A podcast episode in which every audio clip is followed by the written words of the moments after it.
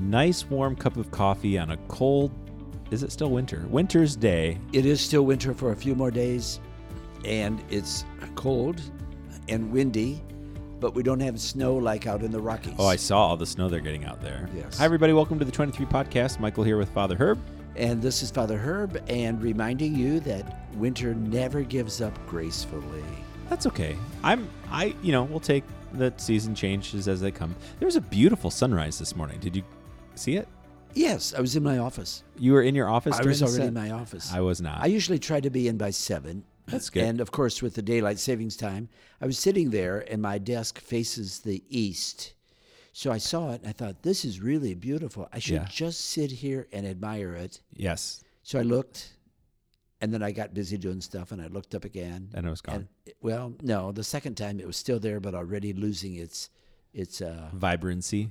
vibrancy. That's the word. Yes. Okay. Hello, everybody. We are going to be a, a, a podcast today filled with vibrancy. By the way, I have something funny I need to tell you. It just popped into my head, but I think it'll still be a good, a good. Uh, Is this just between you and me and those three people that lis- uh, listen? I think we're up to six now. okay, uh, that's right. So m- yesterday, before the Sunday morning mass, my wife texted me that a bird just had uh, f- flown into our sliding glass door in our our bedroom, and she sent me the picture.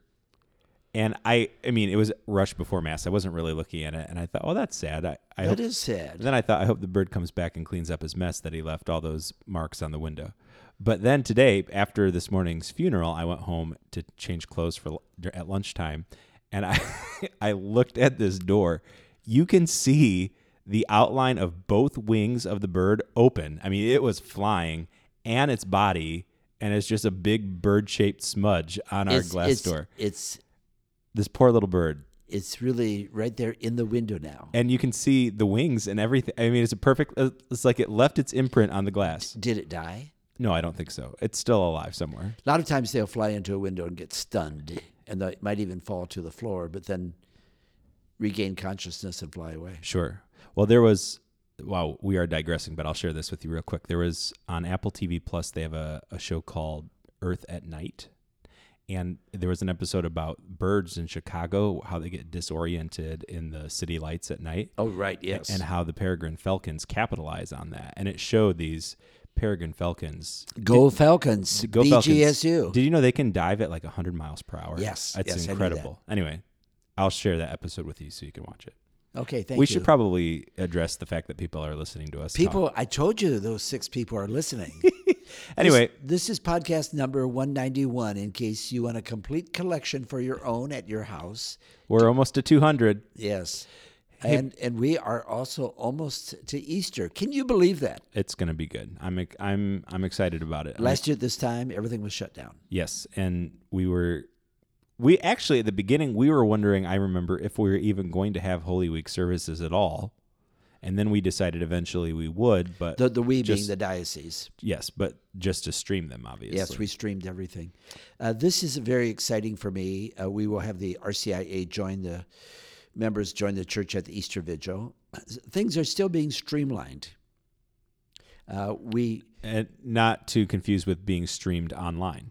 I had uh, actually, I did have somebody write me a note, uh, an email, and said, "Thank you for streamlining Sunday masses."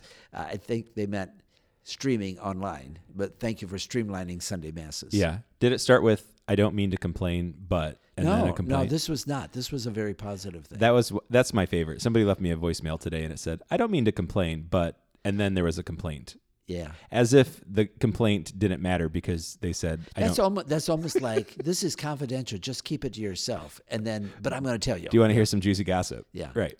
okay, so uh, fifth Sunday of Lent. How many Sundays of Lent are there?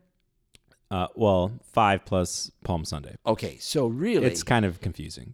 Palm Sunday is the beginning of Holy Week. So, Right. really, in a sense, we are concluding the message of Lent. Speaking of Palm Sunday, we announced oh, yes. yesterday. I know you've been wanting to tell. I got to tell everybody in person at Mass this weekend. So, I will let you announce it to the rest of the world. we are changing the mass schedule in two weeks. On, and this is a, a pro tem. This is not the new forever. So, if you didn't catch it this weekend, starting on Sunday, March 28th, masses on Sunday morning will be at 8:30, 10 o'clock and 11.30 all will be streamed live all will be in person They will all be streamlined. they will and be streamlined uh, but you'll be able to um, s- still experience everything the way we've been doing it just with an additional time on sunday morning Yeah. so now I'm I'm wondering the nine o'clock people are they going to come earlier to eight thirty? Are they going to drift later to ten? uh, some will do s- it'll be a, it'll be a little bit of both That's really what our hope is. right because if everybody comes to 10 we haven't gained anything hint hint Yes. oh, and especially during these beautiful uh, spring and summer days, you want to get up earlier. Oh, the anyway mornings you are so can crisp. Enjoy the rest of the day ahead of you. Eight thirty, anybody? Please, please, please. Going once, going twice. we'll be there it's going to be great Okay, we have the fifth Sunday of Lent. Very exciting. Psycho B, and the reading is from John. So we've, had, we've had several weeks in a row with the reading from John. i told you it always feels like a little luxurious when we get to read from john Well, we had chapter two and we had chapter three. This week it jumps up to chapter 12. A lot of images in this. And I want to ask you, before we read it, I want to ask you a question. okay Now, I, when you were a senior in college, you had your senior piano recital. yeah Before that, however, did you also have to go before faculty members and be judged? yes there was a jury So the, it's called a jury. So that is the actual big moment, right? Even though the recital is in front of an audience. Right. You have to pass a recital jury to be permitted to perform a recital. Okay. So you practiced and practiced and practiced. Probably should have practiced a little more. Probably even before you practiced, you had to pick the pieces. Sure. And uh, was that like uh, very careful? Like this will represent one aspect of my skill set, and this will represent something else. Or Yeah. did they tell you that you had to be in certain categories? No, for th- no, that wasn't the case for mine. It it was also kind of looking back through the repertoire that you work you had worked on in previous years and picking either favorite pieces or pieces that you thought were in, still in good enough shape that you could work them back up to a, a performance level. Okay, so you had worked on this for several years, then, in a sense. Yeah. Okay, and you reached that point, and you woke up that morning and said, "It's here." This is it. this is it. I was thinking about that because Jesus talks about the hour has come. This is it. Yeah. Maybe that's the phrase. This is it. The I hour, eh, remem- hour has come. I do remember that day. It was a Friday in November because it was the semester before my student teaching. And I was actually kind of annoyed that it was a Friday because you just kind of sit al- around all day waiting for the evening to come around so that it can happen. Right. So Yeah. instead of doing it early in the morning and getting it over with. But I remember the day w- well. It was fun. Okay, this is it. The hour has come. I was thinking about that. You know, Jesus said, "The hour has come." It's it's a it's not literally a 60-minute hour. It's a way of saying the time has come. The moment has come. This is it. And can you imagine?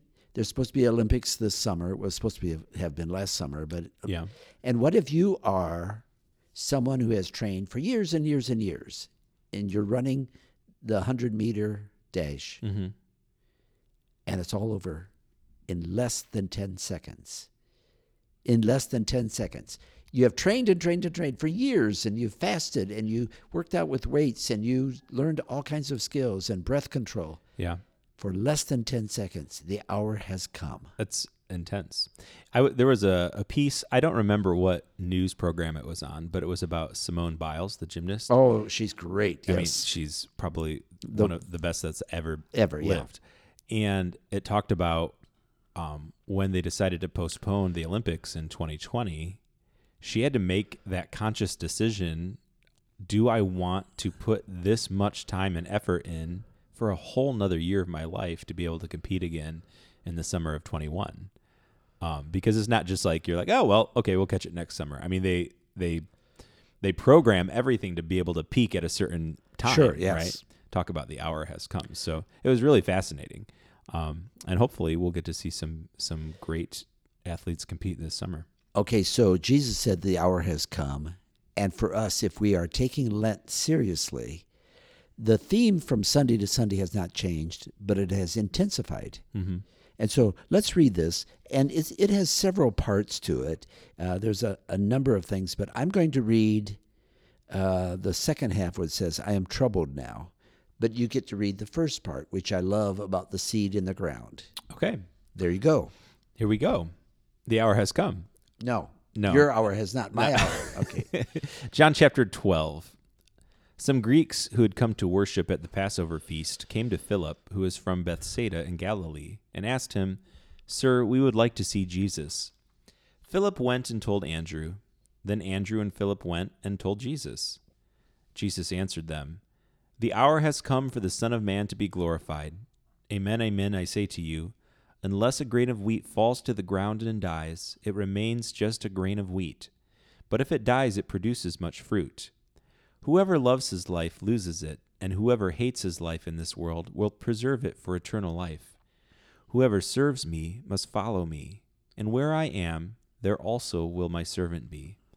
The honor will the Father will honor whoever serves me. I am troubled now. Yet what should I say?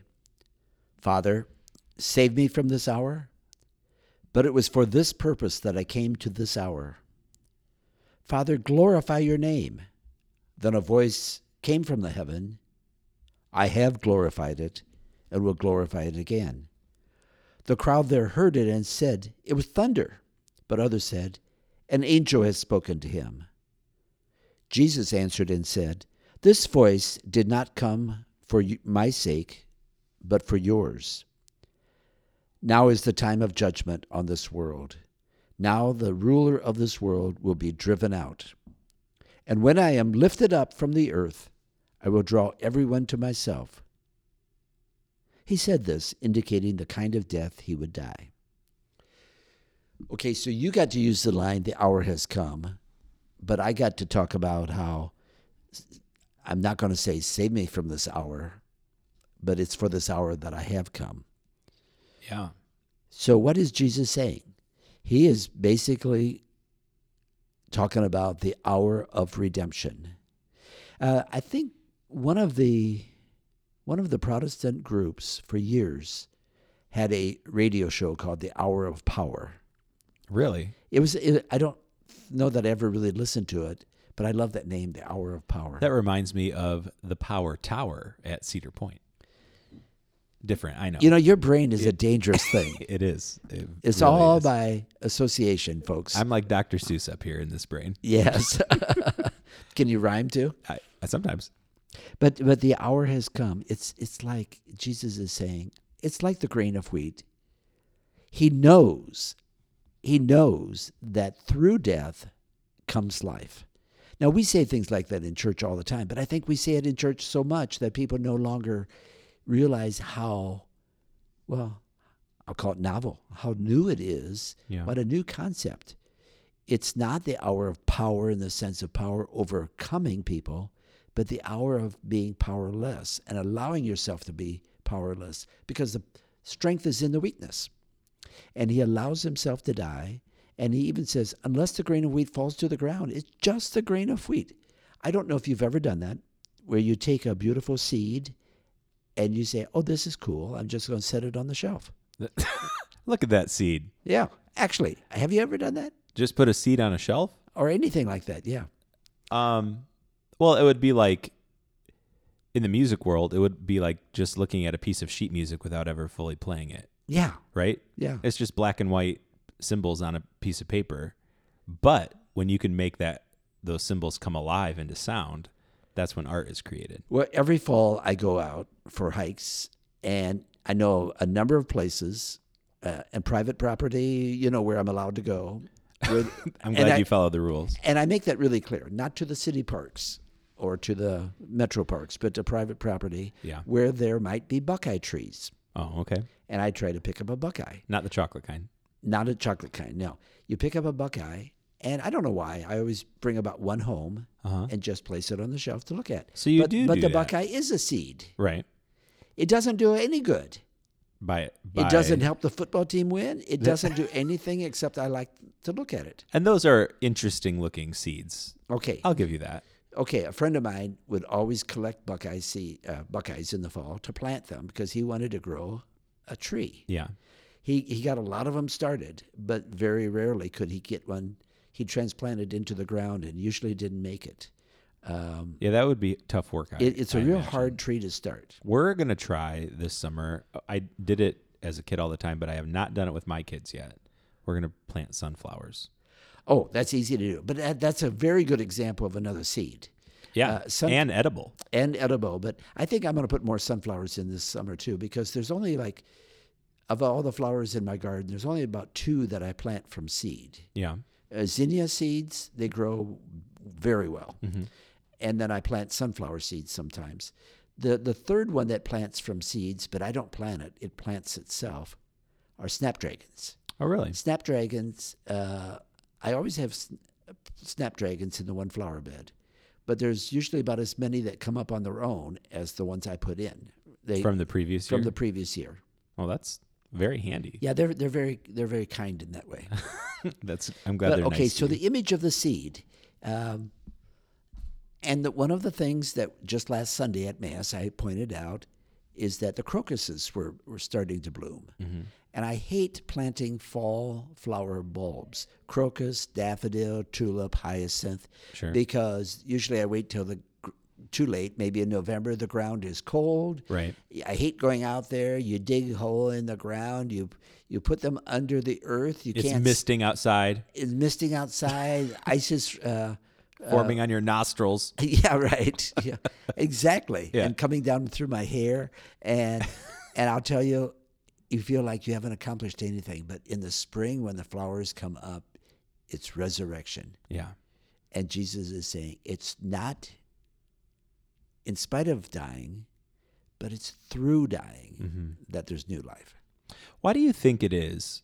You know, if if you were to get a room of of ten people together, and you you asked, you know, what's one of your greatest fears in life, even from a room of Christians, I bet a certain percentage, a majority, might say, I have a fear of dying or a fear of death. Well, in fact, I did just do that exact same thing with RCIA back uh, a month ago or so. oh, really?